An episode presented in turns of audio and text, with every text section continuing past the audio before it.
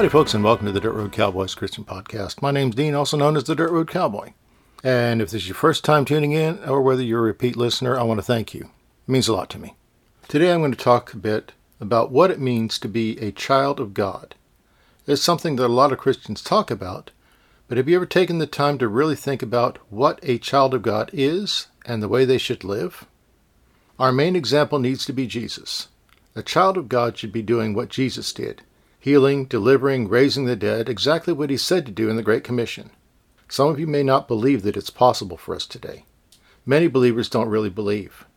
They have been taught that those things have all passed away and that they were only for the first church, just in order to get it established until the Bible was actually published. What a load of bull. Jesus never said that. Anyway, does the Bible agree with that? No. We have to stop believing the traditions of men that make the Word of God of no effect. Jesus warned against that. He accused the Pharisees and religious leaders of doing that, and our religious leaders do it today. It's a power thing. They want the power, they want the control. They don't want people stepping out and following God. It scares them. Jesus said that those that believe in him would do the things that he did and even greater things.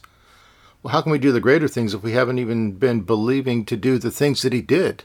Or if we've been taught that those things don't happen, and God doesn't do that anymore.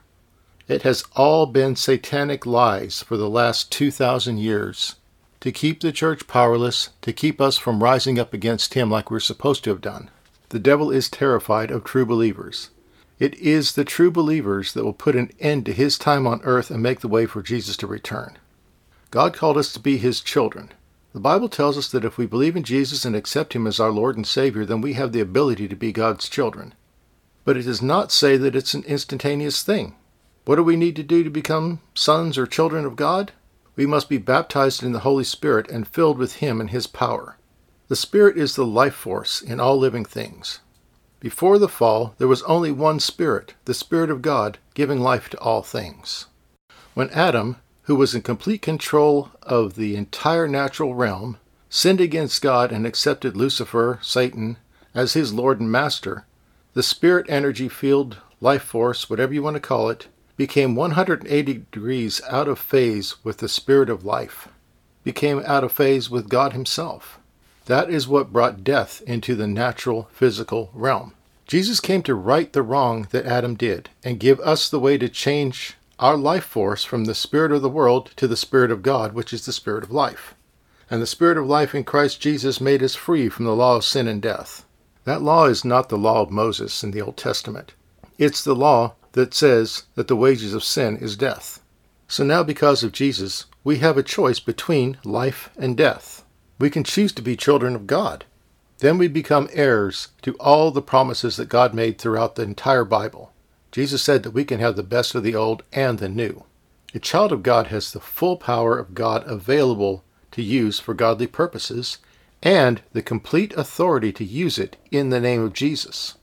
If we really understood this and believed it, nothing would be impossible for us. That's what Jesus said, that all things are possible if we only believed. A true child of God should be using the power that God gives to fulfill their purpose on earth. If you can do it without God's power, it probably is not from God. Jesus needed God's power to do what he did, and he is our example. We need to be thinking bigger than just survival or personal pleasure. We are here to bring heaven to earth through the one that made it all to start with. I do believe that that is the purpose of all Christians, to put the world back the way it's supposed to be. Man messed it up in the beginning. Jesus stepped in to give us the ability to right the wrongs that were done to creation by man. This includes preaching and teaching, healing the sick, casting demons into eternal torment, raising the dead, and defeating the last enemy, death by putting on our own immortality. Then we are going to be able to make this world acceptable for Jesus to return. And that's what he's waiting for. And that's what we're going to close this time, people. I want to pray that the eyes of your understanding be enlightened to see the truth in what I've been saying, that God will reveal truth to you, fill you with His Holy Spirit completely to the overflowing so that you can cause change and transformation in this world today. And I ask it in Jesus' name. Amen.